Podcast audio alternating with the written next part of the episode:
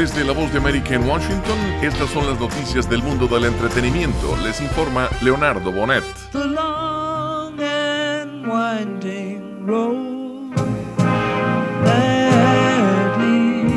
Un bajo robado Paul McCartney hace más de 50 años fue encontrado y devuelto al Beatle.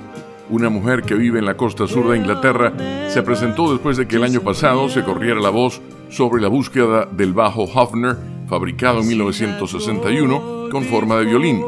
El sitio web de McCartney dio a conocer que el instrumento fue autenticado por el fabricante y el músico está increíblemente agradecido con quienes ayudaron a encontrarlo. El bajo fue robado de una furgoneta en 1972 en Londres y vendido al propietario de un bar. Scott Jones, un periodista que ayudó en la búsqueda, dijo que la nuera de este individuo, ya fallecido, se acercó para devolver el instrumento.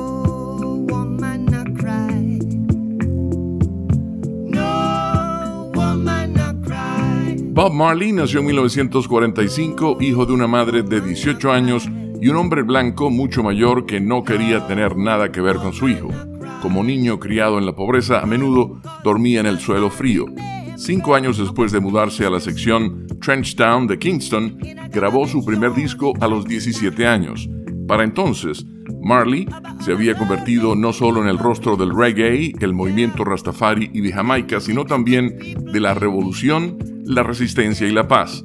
Dejó tras de sí un legado musical que incluye, entre otras canciones, No Woman No Cry, Canción de la Redención, Guerra, Trenchtown Rock y Levántate y Protesta.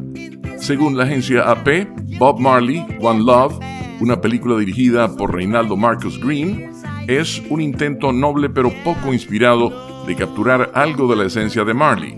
Sus texturas vívidas y la atención a la conciencia política del astro del reggae por sí solas son suficientes para hacer de One Love algo más sustancial que muchas películas biográficas musicales recientes.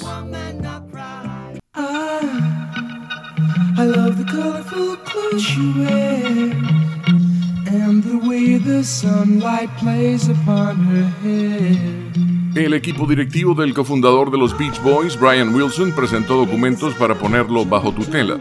El expediente judicial dice que Wilson necesita a alguien que supervise su vida diaria y sus decisiones médicas debido al reciente fallecimiento de su esposa, Melinda Ledbetter Wilson. El médico, del músico de 81 años, afirma que padece un grave trastorno neurocognitivo y que está tomando medicamentos para la demencia. La petición solicita que el publicista de Wilson, Gene Sievers, y la apoderada Leanne Hard sean nombrados sus tutores. Un comunicado en las cuentas de redes sociales de Wilson dice que la decisión se tomó después de consultar con él y sus siete hijos. Y hasta aquí las noticias del mundo del entretenimiento. Desde la voz de América en Washington les informó Leonardo Bonet.